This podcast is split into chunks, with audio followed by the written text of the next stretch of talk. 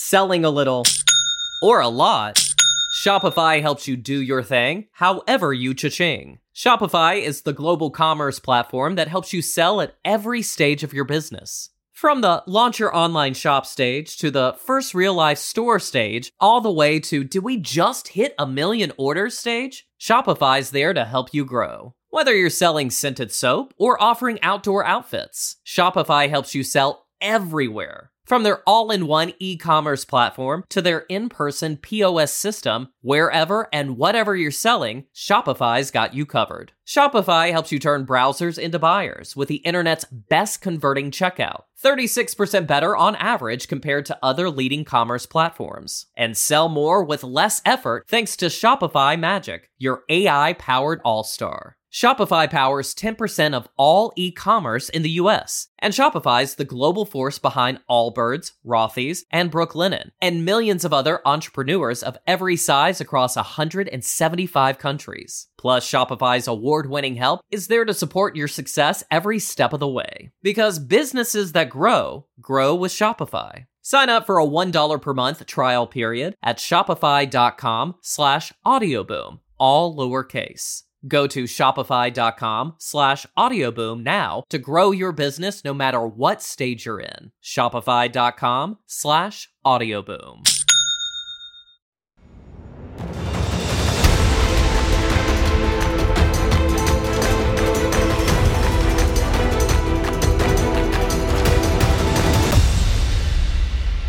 Hey, Murph. Hey. What comes after one twenty-nine? one thirty. Look at me. That's West Virginia math right there. You are. It is episode one thirty of Game of Crimes. Welcome, welcome, welcome, amigos, amigas, players, spirits, do dudettes, everybody in between. Welcome back to the one hundred thirtieth attempt to keep us off the air. We shall not find the, the interwebs into the universe. Well, you know, not only is there one hundred thirty episodes, but we've had several bonus episodes, and then we've we've put some episodes out during the Christmas time that we don't don't even count in our number. So it's well above one thirty. two hundred six. If you think of episodes one and two, we have two hundred sixty-six separate segments right now. Mm, that's good stuff. Yeah, baby. I mean, the, the heroes we bring on here, they just keep you motivated. They keep. They just keep getting better and better. Well, hey, guys, welcome back to Game of Crimes. It's me, Morgan, with my partner in crime. Hey, everybody, it's Murph. Welcome back. Murph, Murph, Murph, Murph. Hey, guys, some quick housekeeping before we get started. Uh, head on over to Apple and Spotify. Hit those five stars. Helps us out a lot. Also on Spotify, you can leave comments on each episode. So we've gotten comments on that. Appreciate that.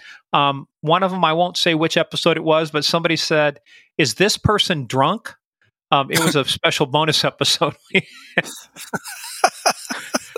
Really? a, uh, uh, it was an author episode. So, uh, oh, oh, okay, gotcha. You know which one I'm talking about, right? Yep, yep, yeah. Anyway, but hey, we do read them and we appreciate them. So head on over, hit those uh, five stars, Apple, Spotify. Also, have it on. Head on over to our website, game of crimes podcast dot com. Everything's there, including our books, pictures. Like go check out uh, Boyd Holbrook's episode and check out all the neat pictures we put there. Also, follow us on that thing they call social media at Game of Crimes on Twitter, Game of Crimes Podcast on Facebook and the Instagram. But I'm telling you, we just got through recording before we did our intro outro. You can't make this shit up. And let me tell you, when you start talking about the crazy places you find weapons, you cannot make this. You might have to clean that shit off of it, but yeah, yeah. We don't want to give too much away because we don't want to rob you of the satisfaction when you go over to patreon.com slash game of crimes and see what go. kind of fun we have there. We've got nine one one, what's your emergency? We've got you can't make this shit up, case of the month, the Narcometer review, um, our monthly bonus video, uh, and our Q and A. We always love doing our Q and A with our folks. So, you know, you ask, we answer, ask us anything. Mm-hmm. So that's mm-hmm. always fun, but you will not find it unless you go to patreon.com slash game of crimes and let the fun begin. Three levels. Uh, Evil is Coming, Guardian of the Realm, and Warden of the Throne. You know, find the level that works for you, but just join us and hear all the fun and just super fun. I mean, it's not just Absolutely. fun, it's super fun that we're having. Absolutely. And we get a little more opinionated over there than we do on the regular podcast. So yeah, uh, we try and play it a little hour. bit more down the middle here, but over there, Murph yeah. tends to go off the rails, man. I got to reel him back. Uh, I, I, zzz, zzz. When we record those, I get my soapbox out and I put it right here next to the table so I can get up there on it. Yeah. But another place you got to visit, go to Facebook, go to type in Game of Crimes fans. Our favorite mafia queen, Sandy Salvalto, the Iron Fist with the Velvet Glove, rules overall. Find a way. Just join us, folks. We've got a lot of people that are involved, and it's a, it's a more intimate group than our big public group. We have lots of fun, share lots of meme, memes, share lots of stories. We get a lot of our guest ideas from there as well. Some mm-hmm. of our stories that make it on Small Town Police Spotter. You guys help us out. Go So go to Game of Crimes fans. Just type it in there. Answer a couple easy questions, and the Iron Queen with the Iron Fist and the Velvet Glove will allow you admittance if you are worthy, right, Murph? Worthy. Go. Got to be worthy. Hey, if if I made it, I'm sure you'll make it. Yeah, yeah, that's right. Well, but you had to bribe her too, though. You had to. There was cash involved and alcohol, I believe. Don't tick off the queen. Don't tick off the queen. Hey, by the way, Murph. That's right. But you know what? We can't do a show like this unless we tell people what the show is about. And this is a show about crime. We talk about bad people doing bad things and bad people doing uh, bad things to good people. We take the story seriously, but... You know we're not going to take ourselves serious because we're going to have some fun on here. That is right. And one of the ways we have fun is we dedicate a special time in our episode to talk about funny things that happen. So, Murph, I ask you, guess what time it is? It is time for... Small, Small town, town police, police slaughter. I, I have that uh, Wild Wild West theme stuck in my head. I'm going to have to go back and rewatch the episodes of that, man. Artemis Gordon and James West, man. Oh, they were good. They were they good. Were good. All right, show. Murph. This just yes. happened five okay. days ago, six days ago, in a monumentally moronic scheme. A, I, I love the way that they wrote it. A monumentally moronic scheme. Wow. Murph, anybody remember the people we used to arrest? You know, you'd have parolees or other folks. They'd have to come in. They'd have to do a U A, urinal, you know, urinalysis. You know, take a U A test. You know, you have to drug test them, right? People would try and cheat, right? They would try and cheat. They'd oh, bring yeah. in somebody else's urine. You know, tape stuff to their legs, right? Oh, I heard this one. I think I read this one. Yeah, oh. It's one thing to submit another human's urine. It's another thing to submit dog urine. Yeah. So she was subject to random testing as a stipulation of release related to her December twenty-eighth arrest for possession of drug paraphernalia. Um, she has a lengthy rap sheet with numerous cocaine convictions related to uh, items. So she was released on her own recognizance following his last month arrest. She had an appointment Thursday to pee in a cup at the county's misdemeanor probation unit. It's designed to detect the presence of chemical substances or controlled substances. She was concerned her urine would turn up dirty, with a finding likely to result in a bond revocation and immediate jailing. So she showed up with a fraudulent urine sample. So from... Well, she so normally you're monitored by a probation officer, making it difficult. So uh, when she was confronted about the phony sample, she reportedly admitted that she had collected urine from her aunt's dog, which she intended to provide during testing. Fight My question up. is, is how do you collect it? How do you store it? And how do you oh. carry it? Oh. I hadn't even thought about that. Now I can't get that out of my mind. You know, she, she should now be charged with felonious stupidity. Buffy, Buffy, come here, Buffy. Pee into a cup for mommy. Hey, but Murph, you're going to love this, though, too. She was arrested at the probation office, uh, charged with, uh, you know, uh, urine testing fraudulent practices. I, there you go. There's a misdemeanor, you know. Um, and he revoked her prior order, freeing her. But she, last year, you're going to appreciate this. She launched a cleaning service that she incorporated with her boyfriend, an ex-con. Here, Murph, you have a cleaning service that you're allowing people into your house. Her boyfriend is an ex-con whose rap sheet includes conviction for robbery, narcotics possession, disorderly conduct, obstructing police, loitering, and prowling. Isn't that the kind of people you want having in your house cleaning? Oh, absolutely. I would welcome them with open arms and a, and a thirty-eight. Uh-huh. Unbelievable. Well, again, felonious stupidity. Yeah. So, um... and in honor of our next guest, we're only going to do a couple stories here because we want to get to this, but in honor of our next guest, who, uh, after a long, distinguished law enforcement career, we'll tell you about in a minute, now he is the head of security for one of the largest corporations in the world, mm-hmm. Walmart. He did so all right. Murph, here you go. I got a story for you from Walmart. Oh, a Florida okay. man. Florida man. Of course. Of course it's a Florida guy. Florida man. In Walmart, in the bathroom, called nine one one to claim there was a bomb in the store, and confessed he did it because he had previously seen TikTok videos showing similar fake threats, and he decided to make one himself. However, though, It wasn't his phone. He uh, stole the phone from somebody who had left it behind. He went into the bathroom, made the threat. So after the phone's owner told cops he had left it in the store, they reviewed the surveillance footage, and guess what? They saw oh, him entering the bathroom moments before the nine one one call was placed. And uh, so cops quickly identified the suspect as Cody Clements, twenty-eight, who lives about ten miles from Walmart. After being read his rights, Clement reportedly copped to seeing the cell phone in the stall and deciding to make a prank nine one one call. And this is the danger, people. This is the danger when you take these stupid TikTok challenges and yep. Instagram challenges. He watched people on TikTok making fake bomb threats and decided to do one himself. Now he goes, huh, I realize it was a bad decision. You think? You think? uh, idiot. Just idiot. But I like the. I finished with this. I like the judge's order. So he was uh, he was charged with making a false report about planning a bomb or weapon of mass destruction, a second-degree felony. Mm-hmm. He was released from county jail on fifteen thousand dollars bond and has been ordered by a judge to have no contact with any of the Walmarts. Dude, you've just screwed wow. your entire life. You cannot go shopping at Walmart at you maybe ever again. Life wow. is over for you, pal. You just need to move to Ecuador. They probably got Walmarts there, but he can't go in. Can't you know, go there. I mean, no, you can't. You get the same groceries at Walmart that you get in in these higher priced dollar, you know, stores.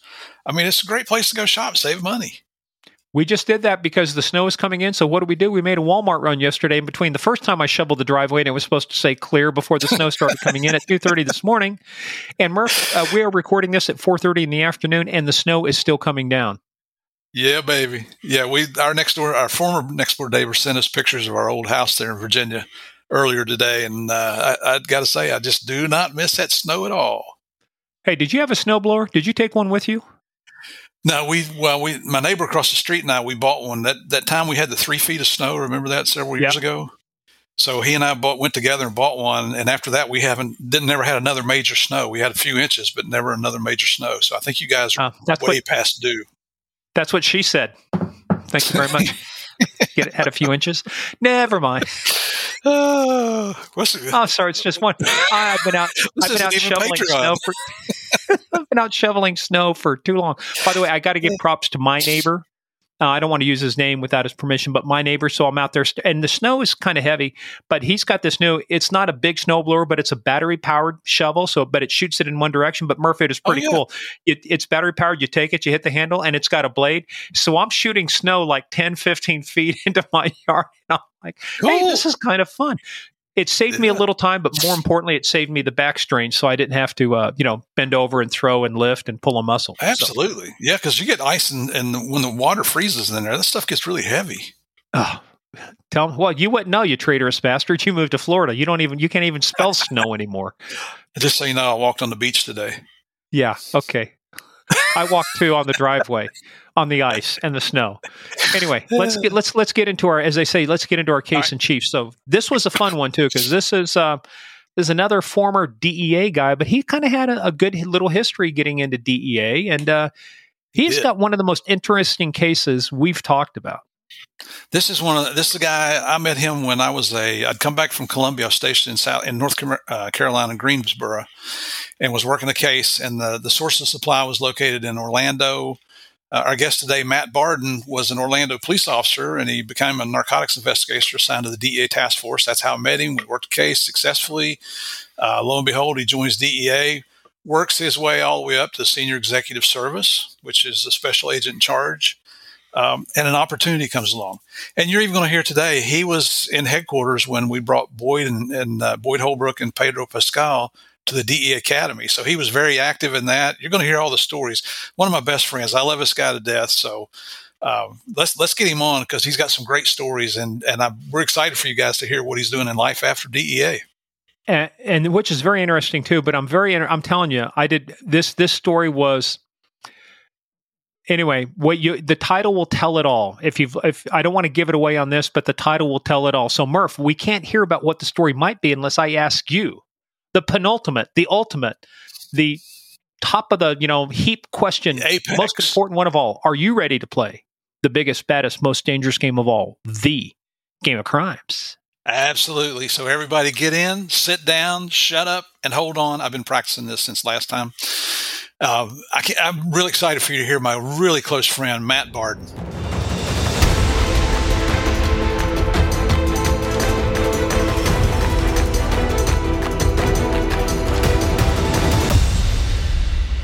Well, you know, in advance of Christmas, we thought uh, I'd team up with our next guest and bust Murphy's balls. So we've been doing that for the last uh, couple minutes here, but we thought we should memorialize it and put it on air. Don't you think, Murph? Don't you think it's time we just really bring you back down? Cut, hey, you, I got big shoulders. I can take you two guys anytime. I'm looking at the picture you're talking about. I'm smiling in that picture. What are you talking about?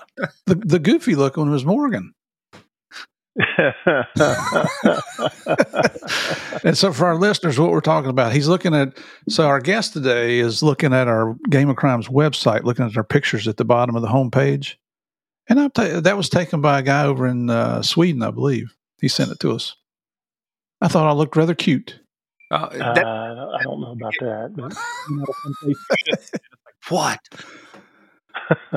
What'd you say? I don't know What'd about you say, that. More?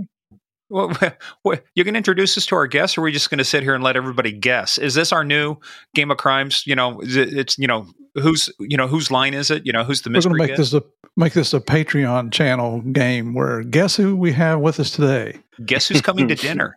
So actually, we have uh, our guest today is he and I have been friends for umpteen years. I met him when he was in the Orlando Police Department. And I was uh, uh, uh, working agent in Greensboro, North Carolina. This is after I'd come back from Columbia. Well, there's the first lie. Uh, I was a working agent. Well, anyway, you were uh, we were paid investi- by the federal government, is what you were saying. Yeah, I was working with two uh, investigators in North Carolina. It was Wayne Bridgers from the North Carolina State Bureau of Investigation and J D Barber from Salisbury Police Department. We got into some Haitian uh, cocaine traffickers that were based out of Orlando. So as the case developed, we had to come down to Orlando, and we were trying to flip some people on a historical conspiracy. So I called the D E A office, and they said, oh, we got just a guy for you to work with. He don't do shit, so we're going to give him something to do. And that was Task Force Officer Matthew Barden. Now, Mart, Matt turned out to be uh, – I mean, we have turned out to be lifelong friends now. So that that was probably, what, ninety Oh, gosh. ninety-six, well, I went to the, ninety-seven Uh, was uh... – So when did you come back from Columbia? ninety-four June ninety-four So I started a task force in November of ninety-four and then got hired by D E A in February of ninety-eight So it had to be late ninety-six, ninety-seven Yeah. And, you know, and, and based on what you just told us, there's proof that D E A hires the handicapped. So welcome yeah, aboard no, there, brother. There's no doubt. It took me three years to get hired. Three of the handicap. Oh, this is going to be good. Wow. Yeah, after hearing Murph's story. Well, hey, well, let's rewind as we do with everybody. Uh, Matt Barden, Cosa Nostra, thing of ours. How did you get started in this thing of ours we call law enforcement? I'm assuming you know you did something wrong. You were sitting in the station one day going, "I got to get my, you know, got to turn my life around. Otherwise, I'm going to end up in the pokey." So, what happened? What's the real story? Uh, you know, I grew up in uh, in Orlando, Florida, and um, uh, my dad. Uh, was uh, for a few years an Orlando cop way before I was ever, uh, him and my mom uh, ever thought about me. Um, and uh, through just progression of life, I was the I was the first one of, of uh, eight kids uh, that was afforded the opportunity to go to college. And uh, I went to college and had absolutely no idea that you actually had to go to, had to go to class to, to get through it. And I, I had no resources in my family history to sit there and guide me. And uh sad part about it, about six months after I started college, my dad died when I was nineteen years old. And uh he and I were the best of friends. I was the youngest of eight. Um and so long and short of it is I, I went back to school and I tried to screw it up just about every day that I could. Um and I was in a fraternity. And uh, well, first of I, all, I, which school were you at and what fraternity?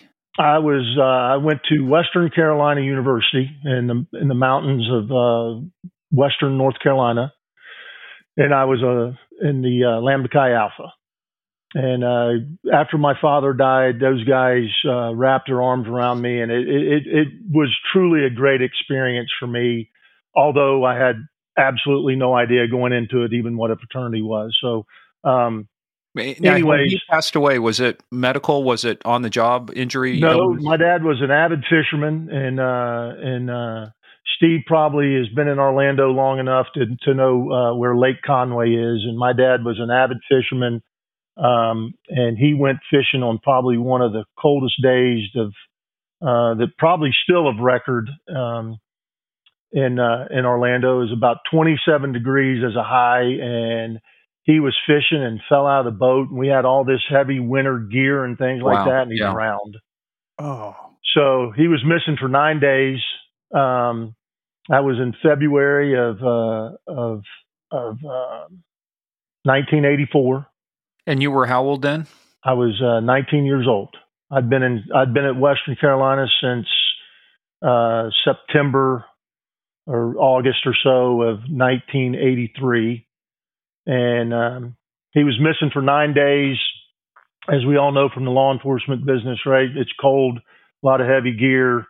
Uh, he he finally uh, floated up, and uh, Orange County Sheriff's Office uh, recovered his body. That was on a Thursday. Uh, I can remember the deputy coming up and knocking on our door. Um, had his funeral on a Friday. I told my mom that I didn't want to go back to college. I was going to take care of her. And she looked across at my aunt and uncle who lived in Atlanta, and she said, "You take him back tomorrow." And uh, so we found him on Thursday, buried him on Friday, and I was back in Western North Carolina on Saturday. And, and when your mom uh, said that, you said, "Yes, ma'am," right? I did. I did. She says, "Your dad's not even been in the grave long enough to roll over, but he will he will if you don't go back to school." That was my dad's uh, primary focus at that point in time, that, uh, you know, he he was he was going to be sure that I went to went to college. So, uh, but anyway, so I met, uh, you know, had some fraternity brothers that were in criminal justice, and, you know, was really uh, lost at the time, and uh, really resonated with that, bit off on it, and uh, graduated. Uh, best thing I found out of uh, Western was uh, my wife of thirty-six years. Um, and uh, so not long after graduation, I went back to Orlando, swore up and down that I had never wanted to work for the Orlando Police Department, because they were, uh, you know, that's just, they chased me and gave me tickets and did all those things when I, in my youth. And that was the one agency I wasn't going to work for. And, and let me ask um, you something. Did you do any of those things by accident? I mean, like run from the cops or get tickets, or do you think you might have deserved maybe a couple of those? Oh, I'm pretty sure I deserved a lot more than I got. So, hey, but wait, before you go too much further, so what did you major in in college? Criminal justice. Okay. Huh. And yeah. then do you still have to pay your wife annually to stay with you? Or? Yeah, trust me, brother. Trust me. You know the story about that. I tried hey, to brother, screw it up every day, and she saved me from myself. We all married up. Yeah, there's no doubt. There's no yeah, doubt. thirty-six so, years for me too. You know, and I, like I told somebody one time, I said, "Look, I'm I'm really lucky, because uh, she could have whacked me and been out of prison in ten years with good behavior, and been, you know, twenty-six years yeah, ahead." So you yeah, know, there's no truth. doubt. There's yeah. no doubt. So so, anyways, I I uh, uh, came back, and uh, of course, like you know, so many others uh, that you've had on your podcast that have gone into federal law enforcement, I put in. Coming out of college thinking I am the I'm, I'm the person they're all looking for, and I put in every for every agency uh, that there was out there, and of course you get the letter to come back and says, "Hey, when you when you get three years experience, give us a call." Now, and, uh, um, like, did you well, only apply federally, or did you apply locally as well too during that time? No, I was a college graduate. I I, I deserved a federal job. Ah, uh-huh, gotcha. Right. I mean, that's what you that's what you think when you come out of college, right? I mean, I'm going to be scooped up. It's not only that I deserve it; they deserve me. I am that yeah, good. Yeah, yeah, yeah, yeah, yeah. So uh, it was it was a real uh, you know settling experience, um, and so then I readjusted my my uh, goals and started applying for uh, Orlando Police Department, the Orange, Orange County Sheriff's Office. And lo and behold, um, you know, as you get older in life, sometimes God uh, puts things in your lap that uh, shows you that you should say never. And uh, being a member of the Orlando Police Department, uh, I got hired on in February of nineteen eighty-eight. How long did the process take for you to get hired? Um, you know, Morgan, I graduated college in what, May of of eighty-seven, um, and so uh, I started the academy in February, February seventh of eighty-eight, I believe, at the J C. Stone Memorial Police Academy. And so, what, six, eight months. So, what'd you do between college and uh, getting hired on, other I than applying a, to uh, every federal agency that wouldn't yeah. take you? Yep, I worked at a uh, sporting goods store, and that was a disaster. That, uh, uh, because it just, you know, at that point in time, I had really found what I wanted to do, and I was just, as as many of us, but I, I, my patience is about as short as a match, and I was really impatient, and I just, I, I wanted to get started with that because I, you know, I just envisioned that I, that's that's what I was going to. I'd already fallen in love with it before I ever did it. So did you chase down uh, shoplifters and ne'er-do-wells? Was that did did you try to prepare for the job by doing that?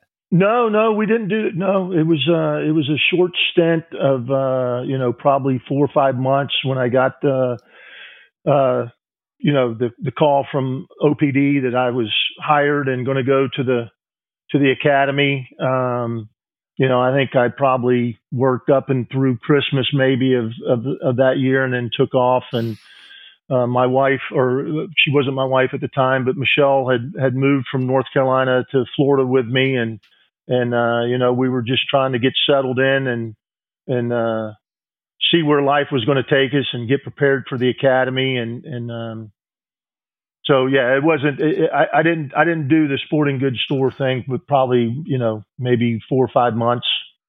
Just enough to get you into the P D. So how long was your, how long was your academy, and did you have to stay there? Did you get to go home at night if you were local, anything like that?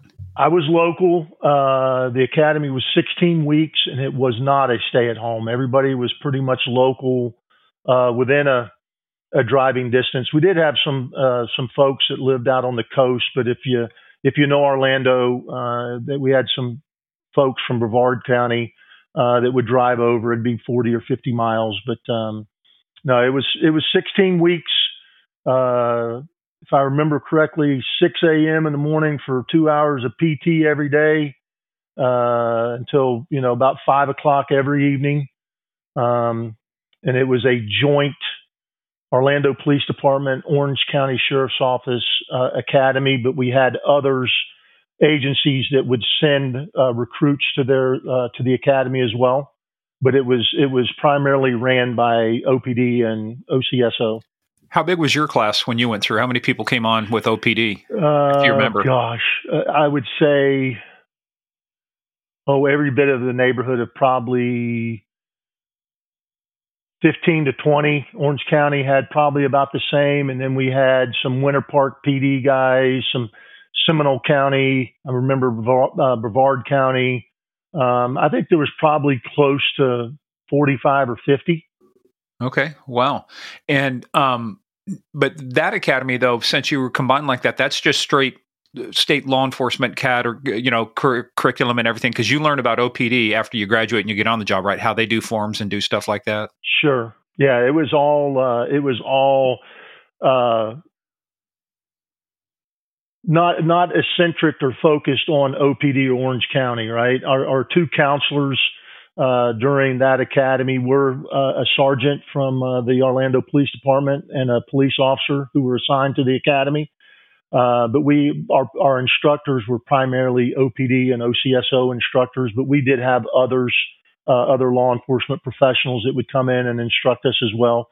So if I were very, to go back very, and, uh, go ahead. Very good at police academy. So if we were to go back and talk to your counselors, they would say Matt Barden is best known for. Uh, I can fill in those blanks. Yeah. Uh, Uh, Matt Barden back then and probably still today is one that is uh, probably to a fault has spoke his mind. Um, some people call it speaking their mind and some people call it speaking the truth. So I, I don't know which one it is. You you are a little bashful, I have to tell you. It's yeah. kind of tough to get you to come out of your shell.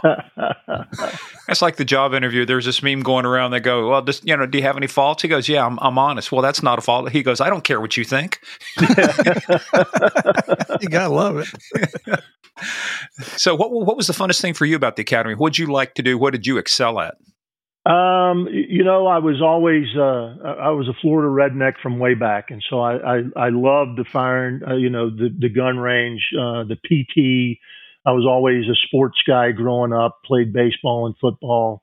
Um, you know, sitting through long hours of, of, uh, the academy was, was exciting, but like anything, um, you know, there were some mundane parts to it.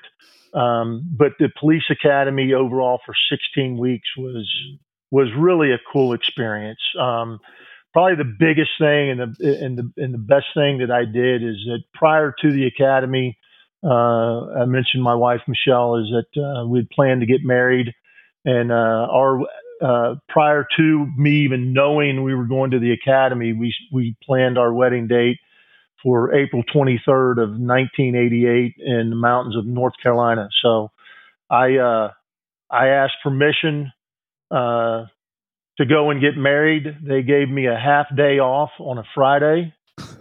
I flew from Orlando to Asheville, North Carolina, the worst flight I've ever had in my life. And it was the most turbulent. I mean, truly the picture of people flying out of their seats, because there was a, a, a late, uh, you know, spring storm over Asheville. And, uh, I truly wasn't sure that I was going to, was going to make it. Um, Michelle and I got married Saturday night, uh, had our honeymoon at the, uh, oh gosh, Grove Park Inn, uh, and, uh, and, uh, one night in Asheville, and was woken up about one thirty in the morning by Hank Williams Junior, who had a concert that night in Asheville, and his whole entourage apparently were staying on the same floor as we were.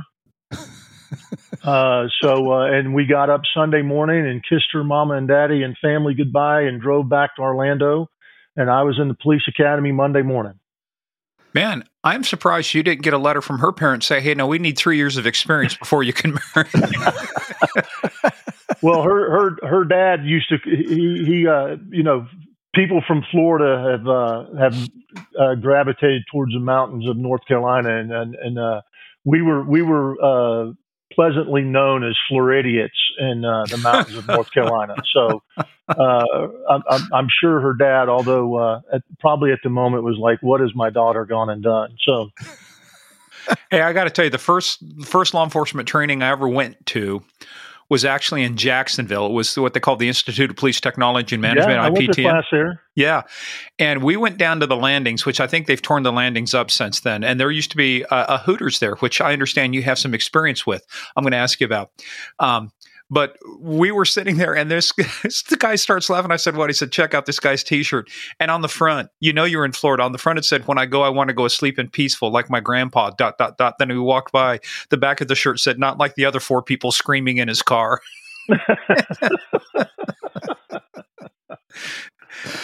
let so, me tell you, uh, having lived here now for a couple of years. That's true. there's uh, there's plenty of idiots to go around. There's a lot of rednecks in Florida. Uh, well, I fit in. I'm, I'm, I'm yeah. okay with being a redneck. Michelle comes from the mountains of North Carolina. When she moved to Orlando with me, she says, I, I thought that the rednecks in North Carolina, the, they take the cake in Florida. Well, it's like That's I tell right. Morgan. We are one. You are one now. You're, you're a transplant. That's right, bro. That's like I tell Morgan. You can be a leader, you can be a follower in life. In Florida, we choose to be the leader of the rednecks. And, and in many of our stories, which I have no doubt small-town police blotter for this episode, will contain another Florida guy story. So there will always be Florida man. Yeah, yeah, maybe. Well, so let's talk about you. Uh, you uh, you get on Orlando P D. Um, tell us a little bit, though, about the city. Because I got, uh, the other thing, too, is I used to go to Orlando, actually North Altamont Springs, used to teach a course there every year for two weeks. Um, and a bunch of cops would come in, you know, we'd hang out there at the North Orlando Hilton and um, right there off of I four and, uh, uh-huh. you know, have a great time. And like you say, those storm, it was funny, those storms um, every day at three o'clock, it just seems like clockwork, you know, boom, storm comes in for a while, moves on. But it, so tell us about Orlando, you know, the county, the size of the police department. Give us a little bit of background, because I want to ask you about your work at uh, O P D. so uh, I started in, uh, uh, of course, the academy was sixteen weeks, February to about June tenth, if I remember correctly, and got out. And uh, it's kind of like graduating college, right? You got out and you're like, holy cow, what's in store for us next? What do I do now? Yeah. And so graduated on a Friday, started work on Monday, and your uniform and all that kind of stuff. And I, I remember we had about a two week, um, you know, introductory course of this is the Orlando Police Department before we ever went out on F T O or anything like that. And it kind of just went through report writing, what you were going to see, what you were going to do, uh, you know, policies and procedures and all that kind of stuff. And uh, so that was two weeks. And then uh, uh, F T O, if I remember correctly, was um, was thirteen weeks, I believe. Uh, four weeks with three different police officers on three different sections of the city. And then one final make or break shooting for your job, uh, thirteenth week, if I remember correctly. Um, and so back then the police department was six hundred-ish, uh, police officers. Um, headquarters was right in the middle of downtown Orlando.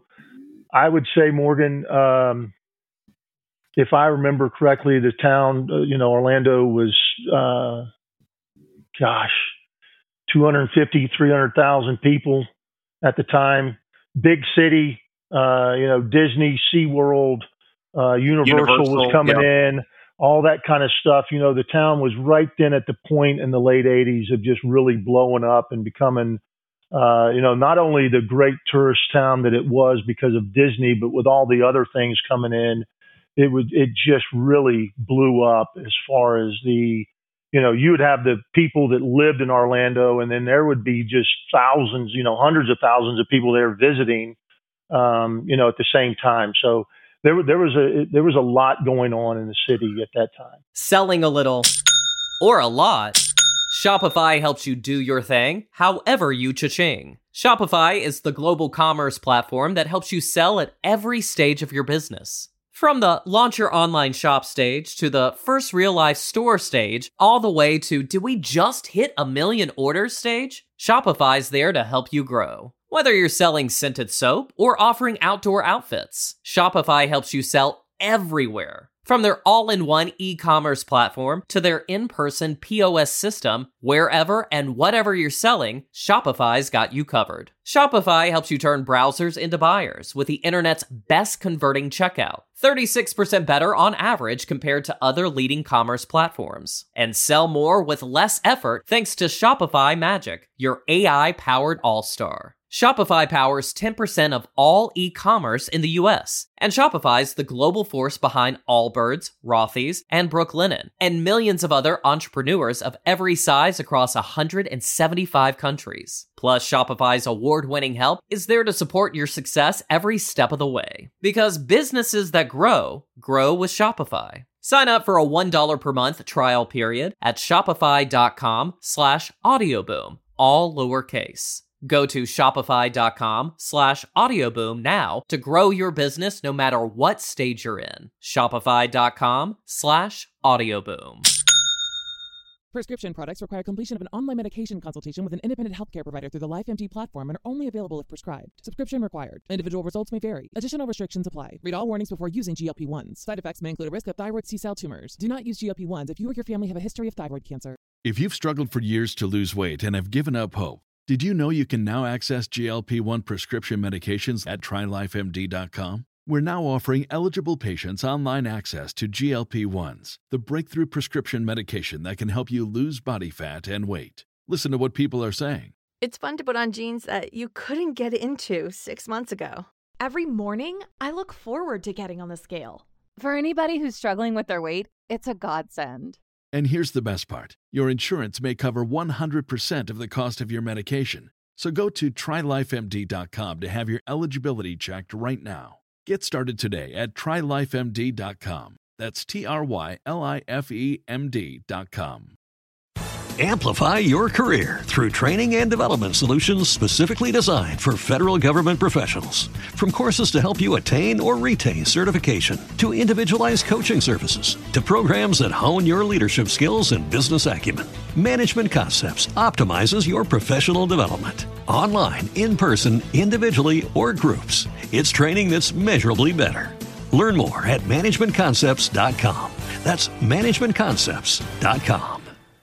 Well, I got to give you guys credit because I've flown in and out of Orlando many times for a lot of things, and they've got one of, I mean, they they know how to get and move people around, especially in the airport and stuff. It's not always efficient, but that's one of the best places I've been through, you know, in terms of getting to where you need to go. They've got all the transportation set up. You know, Mirror's transportation's kind of got the lock on everything. You come out, you can see all the people going to Disney and, you know, hopping on the buses. So, so when you get out, um, you make it through your phases, you know, you check out. So um, how's the, how, how does Orlando divide up their towns, precincts, uh, districts, zones, you know, how, you know, how, how do you guys assign stuff? At that point in time, there was no district or precincts. Everybody uh, came to work at the police headquarters. Uh, at that time was at one hundred South Huey Avenue. Um, and everybody went to work from there. And so the city was broken into uh, five districts. You had the uh, Northeast uh, section, uh, Southeast, uh, Northwest, Southwest, and then you had a Central section. Um, and so that was the five districts. Um, uh, and you could get from uh, the headquarters to your area of work relatively quick. Um, you know, they didn't have any of us coming on or getting off right there at peak rush hour times. Um, my first job was uh, after after finishing F T O was in the Southeast uh, sector of Orlando. Um And uh, probably at the time was was one of the more quieter, uh, you know. I was about to say, every city, when you divide it up, like when I was a cop too, everybody knows there's one. There's always one district we used to call Bunny Land. It's like nothing yeah. happens there. You can't yeah. go out and count bunnies, right? And then you've got your other districts where shit hits the fan three sixty-five. Yeah, yeah. And so I was in the I was I was I was in the calmer Bunny Land uh, district of Southeast. They're just breaking uh, you in. They're getting you warmed up, right? Yeah. Yep. And so, uh, and, um, probably within, I don't know, six or eight months, uh, of, of being out on my own, um, they either, uh, they, uh, I don't know, I, I, I guess did a good enough job that I, uh, I was recruited to come over to the, uh, central sector of town. And the central sector of town was, uh, you know, the, um, the uh, more crime-ridden at the time, a um, uh, lot of uh, uh, projects, uh, you know, government housing, things of that nature. Uh, and the district was the smallest district in town. It was seven blocks wide and twelve blocks long. And you could have walked it. It was twenty-four seven chaos. Dang. You wouldn't have had it any other way. No, no, no, no, no. I, I, I learned how to be the police in, uh, in Central and, and made a lot of lifelong friends, uh, during that because it was, it, it, it was, it was constant. It was truly constant. Now, what kind of shifts did you guys work? Were you guys, you know, because a lot of agencies, some of them do three twelves, four tens, you know, five eights, uh, you know, and then did you work, uh, did you have to bid on shifts or were you automatically rotated through the different shifts? We were we were rotated. So uh, our day shift was in Central was uh, five forty-five lineup, six a.m. on the street. Uh, shift ended at two p.m. five days a week. Uh, every two weeks you would rotate. So if your days off were, say, Monday, Tuesday, the next week it'd be Monday, Tuesday. Then the next week it'd move to Tuesday, Wednesday, Tuesday, Wednesday, Wednesday, Thursday. And then every, I don't know, Uh, how many weeks it was. Every couple of months, you would get a Friday, Saturday, Sunday, then a Sunday or Saturday, Sunday, Monday. So you'd get a couple of three-day weekends in there. But it was it was historically five eights. I never got to. Uh, we didn't bid on shifts. Uh, my understanding is they they started that after I left patrol, um, and uh, you know a lot of things have changed in police work nowadays. But uh, back then it was five eights. I just don't you just loving uh, the other thing too. Now, did you work solid uh, day shift, or did you have to rotate then between day shift, afternoons, you know, and mids? Yep, I think it was every uh, every six weeks we rotated, maybe every eight weeks. I can't remember. And so you would go day shift from six to two. Uh, excuse me, afternoon shift two to ten. Uh, midnight shift was ten to six. And don't you just love it too? Um, when I was on the patrol, they would actually, at that time, we would rotate going in like Saturday night at six p.m., get off at three a.m., or Friday night, Saturday, six p.m. to three p.m., because we work nine-hour shifts. Uh, Sunday, four p.m. to one.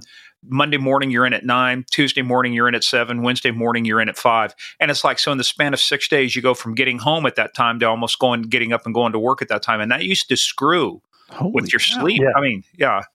And you work six Six on, no, six on, three off, six on, three off, seven on, three off. And you guys got hit with, we got hit. So when that, there was that ruling called uh, Houston versus uh, Garcia versus City of Houston, but it's when they came out with that Fair Labor Standards Act thing of one hundred seventy-one hours and twenty-eight days. We were, I was on, I was on the job when that got handed down, and that screwed with everything. Yeah. We, we, so when you would uh, finish up midnight shift, they had it to where it'd finish up and you would be on a Friday, Saturday, Sunday weekend, but you would be six or eight weeks on midnight shift, right? ten, ten P to six A. And then the following Monday you would be in at six a.m. And it was just, it was, you, you just couldn't adjust in, in three days. Even as a young person, it's hard on your system. Yeah, it, it, I think, was, it, uh, it was tough. I think O P D's up to close to nine hundred officers now.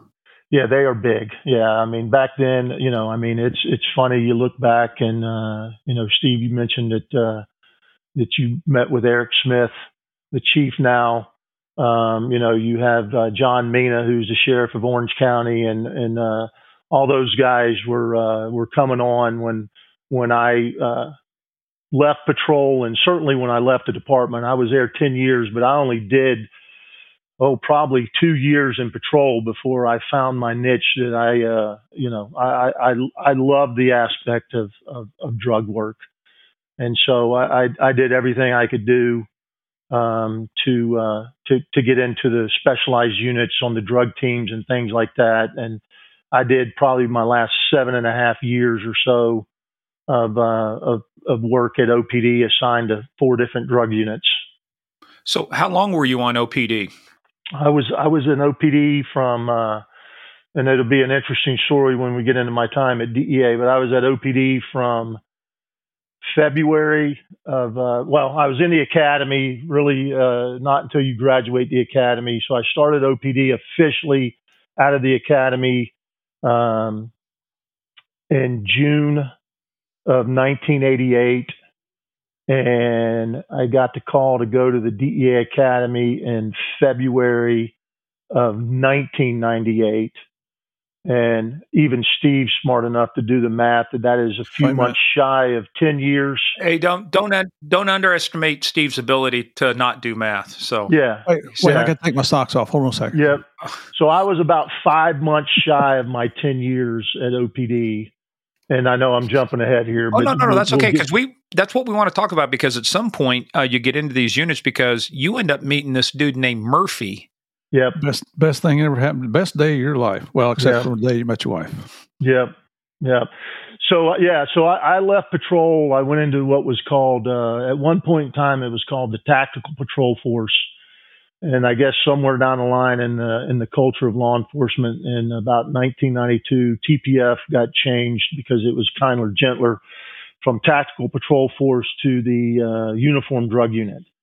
And so there was twenty of us on uh, two two-man teams, and it was uh, it was it was probably some of the greatest fun and the greatest cops I'd ever worked with, and. Uh, it, It, it was just a, it was, it, it was really fun. It was a pleasure. We did a lot of good work. The city looked to us to, to conquer and, and tackle a lot of problems that were in Orlando.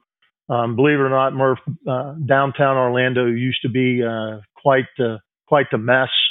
Um, and so, uh, that was a, that was a great time. Um, did some really cool things, uh, there. but it primarily was in uniform. Uh, but we did work informants, and we just dealt a lot with just street level drugs and guns and violence. And, you know, the city would send, the police department would send us out to, to uh, areas that had, uh, you know, an increase in carjackings, or, you know, during the Christmas time of uh, purse snatches in the parking lots and, and things like that. So it was, it was not only a uniform drug unit, but it was still the, the, uh, you know, the tactical patrol force kind of uh, mentality that we would go out to, to these, to these areas of town that uh, needed an extra presence, presence of law enforcement. So what, what drew you towards drugs? Why drugs? Why not work robberies? Why not work, you know, others? What, what was it about dope that said, this is what I want to do?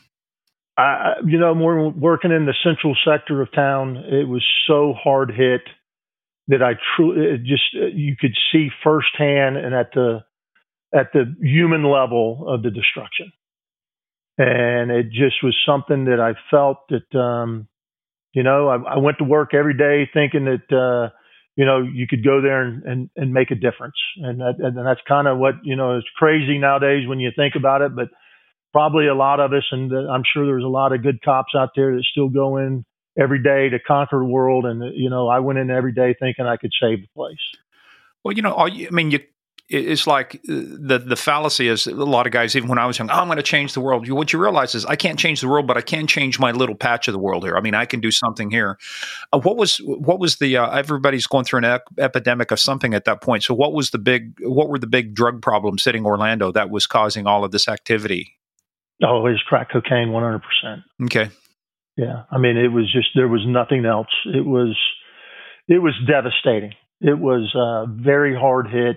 Um, I, I mean, you know, I'm sure there's, there's no doubt that, uh, you know, there was a lot of places in the country that were, that were plagued by that. And Orlando was no different. And it was just, um, it was truly devastating to the downtown sector, uh, of Orlando.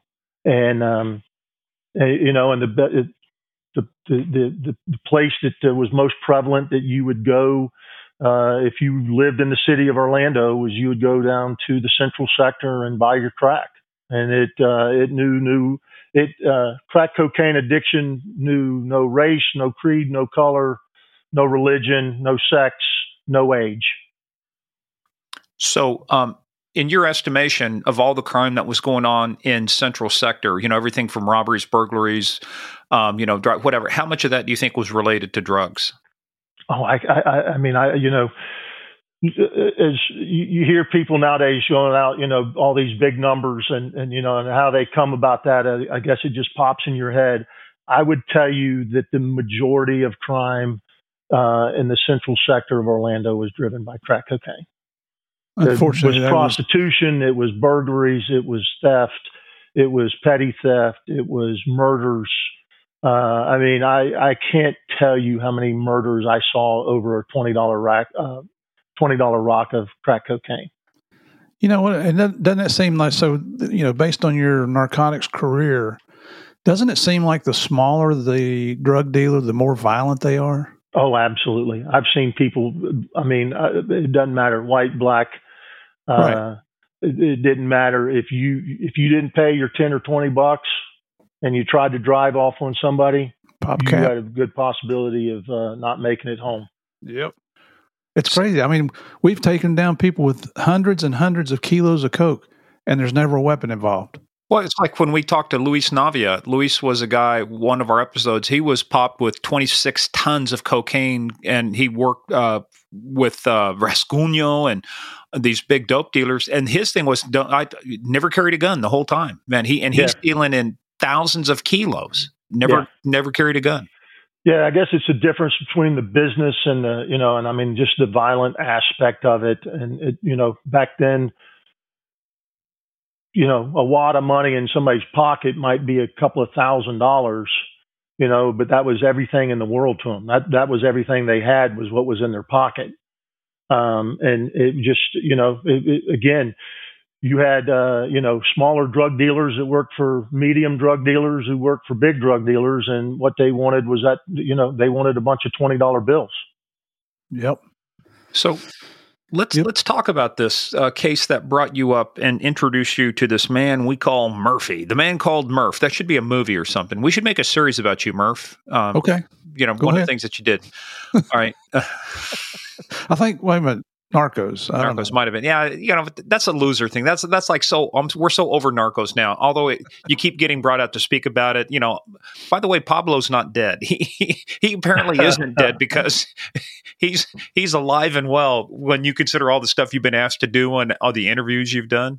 You know, how many documentaries can you do on the same person who died thirty years ago? Well, here's the thing, Murph. An infinite number. You know why? Because you've got a new crop of people growing up, learning about this stuff. So you've always got, you know, new people showing up. So apparently, I mean, this is this has turned into a career. So I'm I'm happy with it.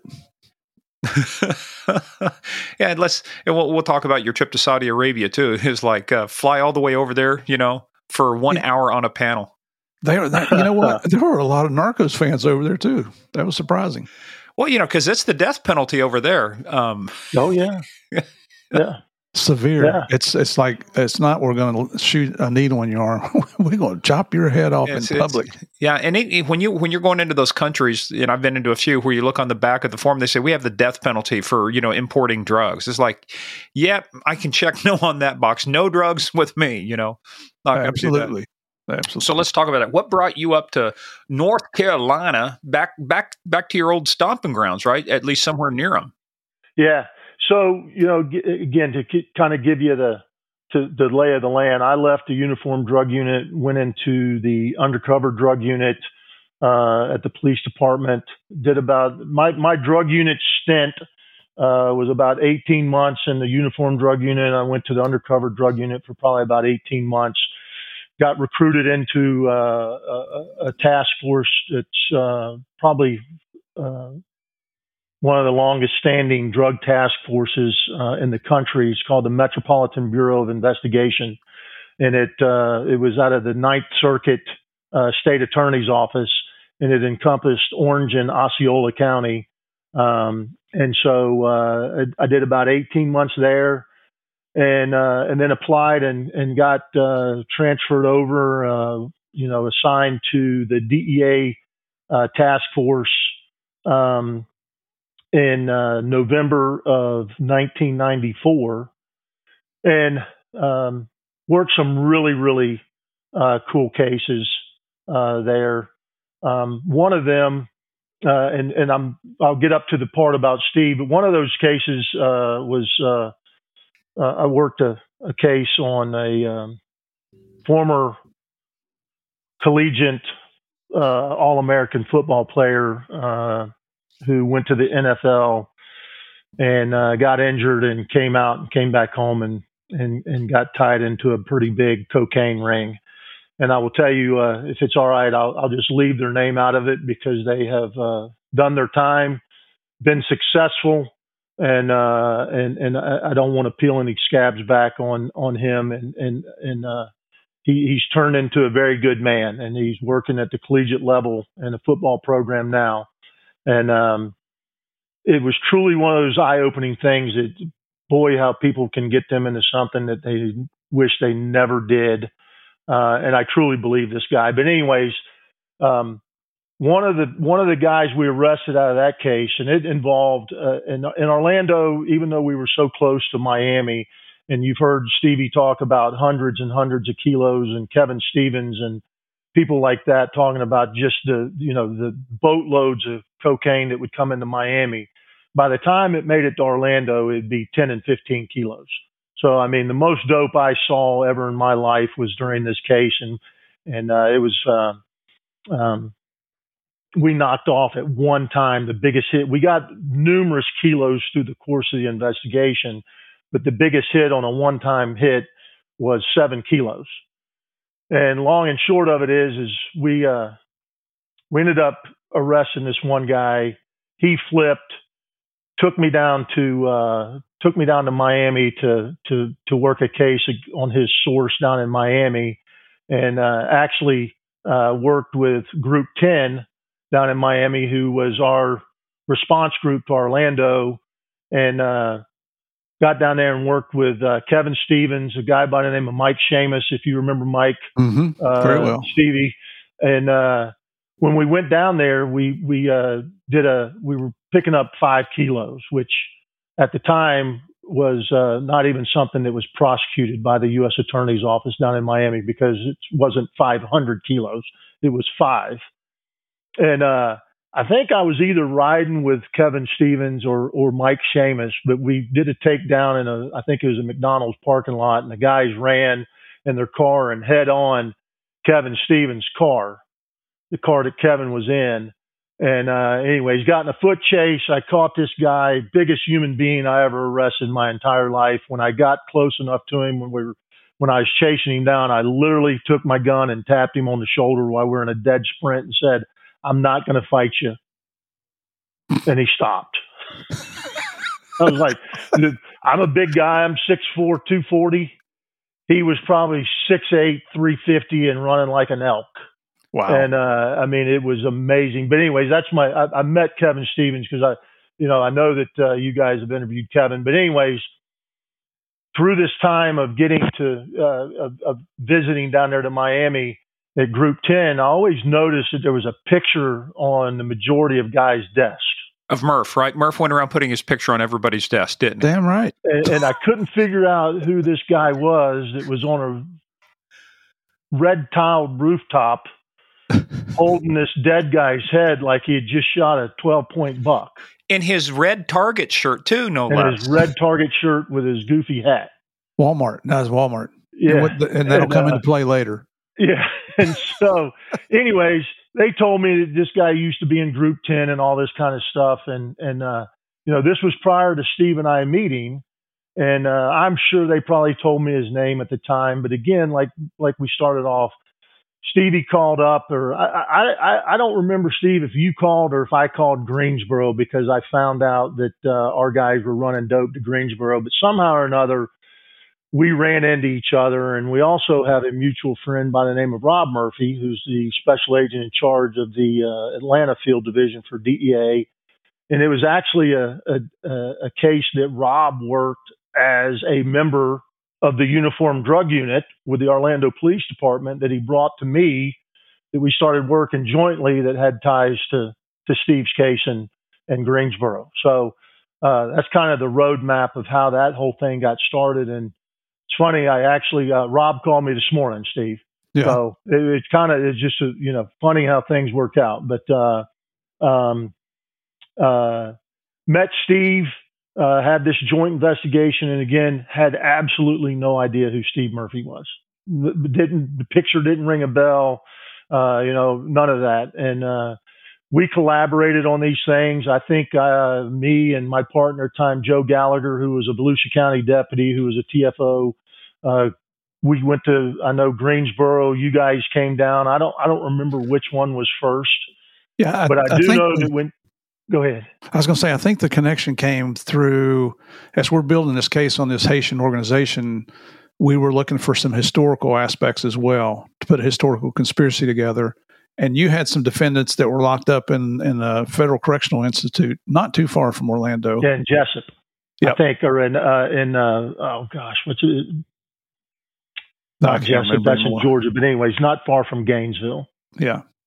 So I think that's how it started, and then it just kind of blossomed from there. Yep.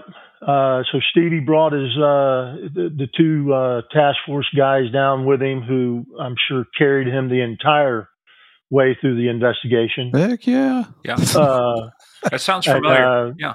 We ended up at a Hooters in downtown Orlando. Woohoo. Now there's uh, a shock. That's I'm yeah. shocked. All right. And uh, I've never, I don't think I've probably, besides maybe in college, been kicked out of an institution as such. And we got kicked out of a Hooters. Well, now hold on a second. Orlando. Hold on. You just can't gloss over stuff. So four off-duty cops. You you gotta you gotta work pretty hard to get kicked out of a Hooters. But let's rewind a little bit and talk about this sexual assault that you were a part of. That Murph was a part of? No, you were a part of. Apparently, um, you were accosted by one of the waitresses after she spilled something in your lap. Uh, was it was it me or the other T F O, Murph? It was J D.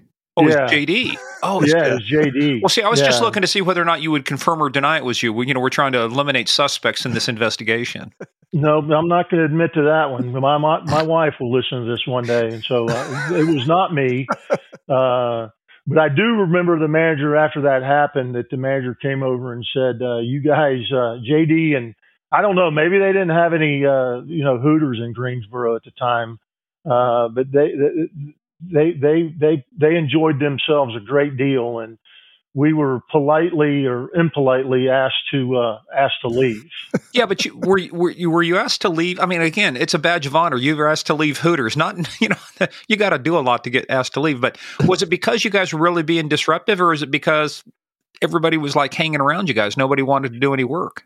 No, it was it was the it was the latter. They didn't want to do any work, and we, it, it was not uh, fighting and fussing and and and being unruly. It was. Uh, It was, we were having too much fun. Well, and, and I'll just tell you, J, so the waitress spilled sauce on J D's pants. And J D was single, so there's, you know, I mean, it's okay. And he's a good-looking guy. Now, I don't think so, it was this accidental or intentional. You think that you think the sauce, as you reflect back now, was that an intentional spill, Murph? I've never been spilled on in any Hooters I've been in. But well, this Mark, one, if you ever wonder why, I can tell J- you. Yeah. I guess I don't Look have at J D the picture on me. The website, brother. But then she, you know, I mean, she's being a good waitress, and she offered to clean J D's up.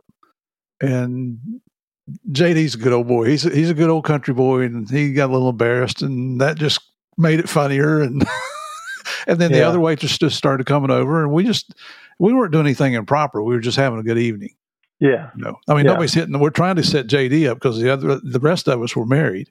Yeah. And J D's yeah. just, he was so, you know, I don't want to say innocent, but um, he wasn't used there to that. There was a lot of beer involved, too. Yeah. Well, and I will tell you, alcohol. I have a story probably about the same Hooters. So when I told you I would come down and teach a course, so one of those times I brought um, my middle son down, and it was his, uh, we wanted to celebrate his birthday.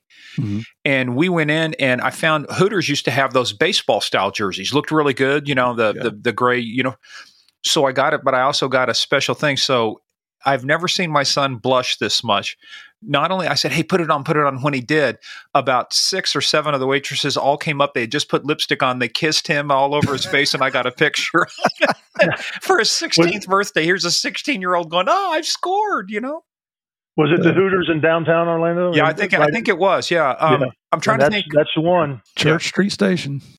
Yeah, Murph's picture's still up there, being trespassed. Church Street Station. We would not go allowed to return many of the times to uh, for training training purposes now, but that's closed. I hear is that is that closed now? Probably so. You know, probably I think so. A lot of things got hit with COVID. I mean, there were so many nightlife there just shut down.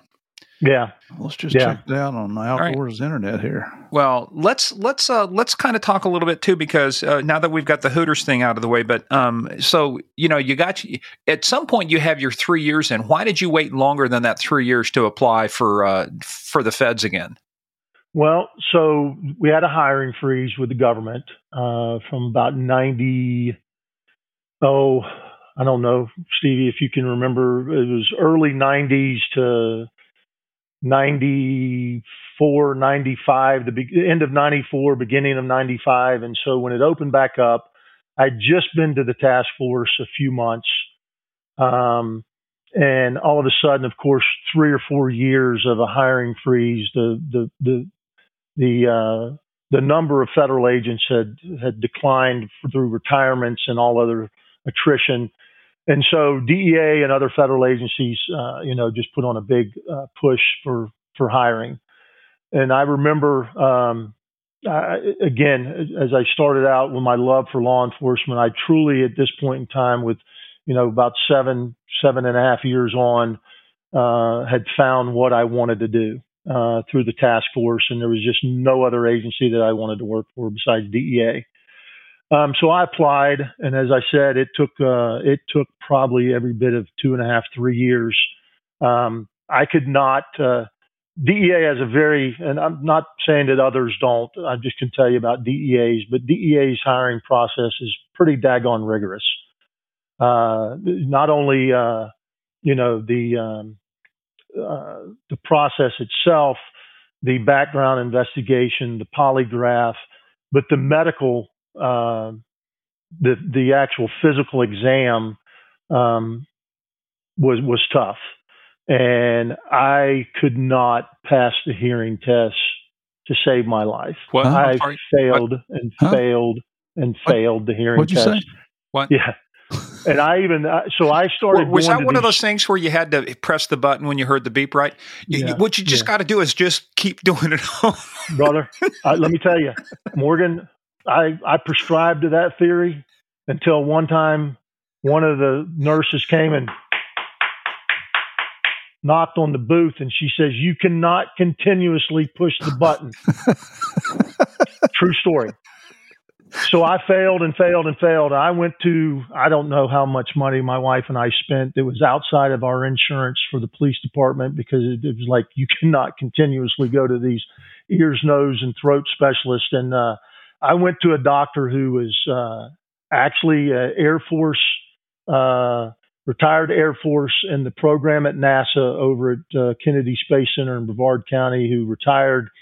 And he came out, and when he saw the hearing test for D E A, he says, "I want to let you know, this is a harder hearing test and, and, uh, uh, than we give astronauts uh, in the space program." Wow. And, uh, you know, um, but anyways, I finally found somebody who, although I failed, said I could hear the tones that was required. And I don't know. Again, I think I, I, I did a good enough job uh, through investigations as a T F O that I had a lot of good people. Uh, Mike McManaman was my boss at the time, Steve, and you know Mike very well. He called me this uh, morning. Mike was a big push. Uh, Steve Collins, who was at S O D, Stevie pushed for me. Had a lot of people backing me. Uh, somehow, some way, uh, they got a hold of uh, a gal that y'all have uh, interviewed. Um, named Michelle Linhart. And uh, miraculously, one day I got a call and they said, "Hey, um, you're back in the process." So, and what, so what you're trying to tell me is that um, you had an opportunity to become an astronaut and you turned it down. I, apparently, apparently I did, but there was nothing more that I wanted to be. Well, don't at, worry. Murphy's uh, an astronaut too. I don't know if you knew that. He he excels at taking up space everywhere he goes. There you yeah, go. Exactly. That's it. You got to leave your mark. Yeah, exactly. Most of your marks are in your underwear, Murph, but as I digress. So, so, uh, so uh, you know, um, it was, it was one of those things I never thought was going to happen. Um, and, uh, but it did. Um, Did you ever find out what the audio issue was? Was it hereditary? Was it just uh, um, playing sports without a helmet? You know, what caused it?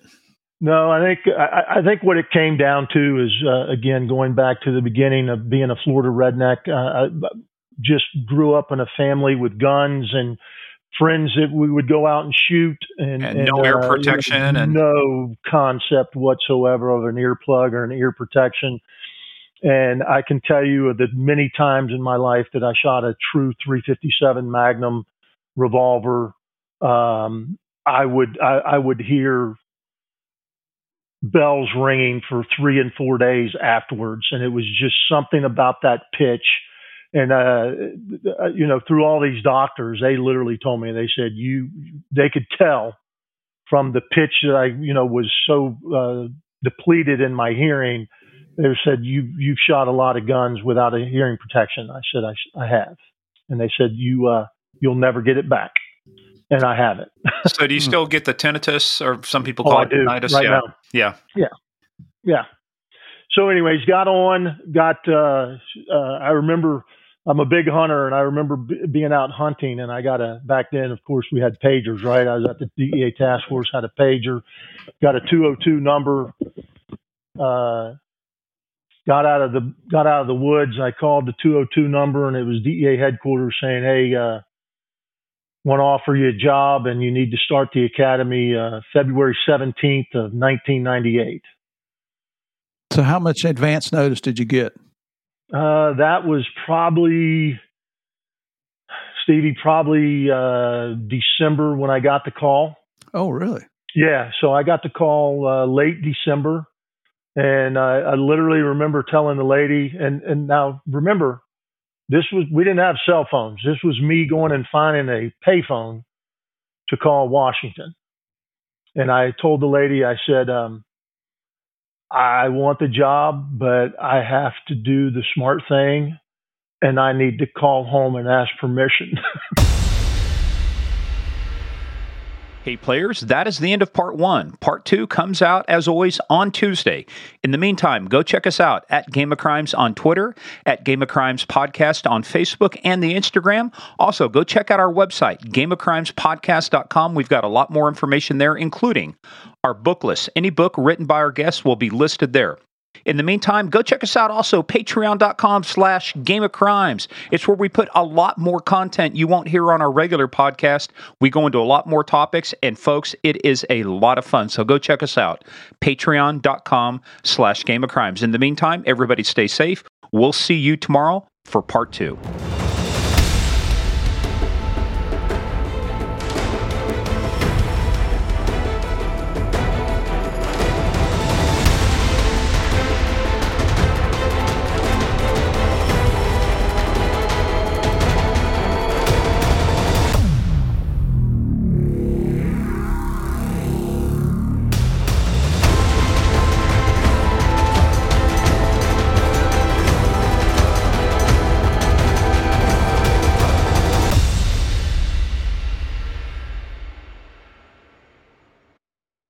Selling a little or a lot, Shopify helps you do your thing, however you cha-ching. Shopify is the global commerce platform that helps you sell at every stage of your business. From the launch your online shop stage to the first real life store stage, all the way to did we just hit a million orders stage? Shopify's there to help you grow. Whether you're selling scented soap or offering outdoor outfits, Shopify helps you sell everywhere. From their all-in-one e-commerce platform to their in-person P O S system, wherever and whatever you're selling, Shopify's got you covered. Shopify helps you turn browsers into buyers with the internet's best converting checkout. thirty-six percent better on average compared to other leading commerce platforms. And sell more with less effort thanks to Shopify Magic, your A I-powered all-star. Shopify powers ten percent of all e-commerce in the U S, and Shopify's the global force behind Allbirds, Rothy's, and Brooklinen, and millions of other entrepreneurs of every size across one hundred seventy-five countries. Plus, Shopify's award-winning help is there to support your success every step of the way. Because businesses that grow, grow with Shopify. Sign up for a one dollar per month trial period at shopify dot com slash audioboom, all lowercase.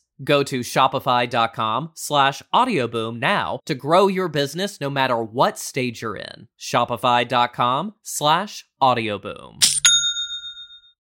Amplify your career through training and development solutions specifically designed for federal government professionals. From courses to help you attain or retain certification, to individualized coaching services, to programs that hone your leadership skills and business acumen, Management Concepts optimizes your professional development. Online, in person, individually, or groups, it's training that's measurably better.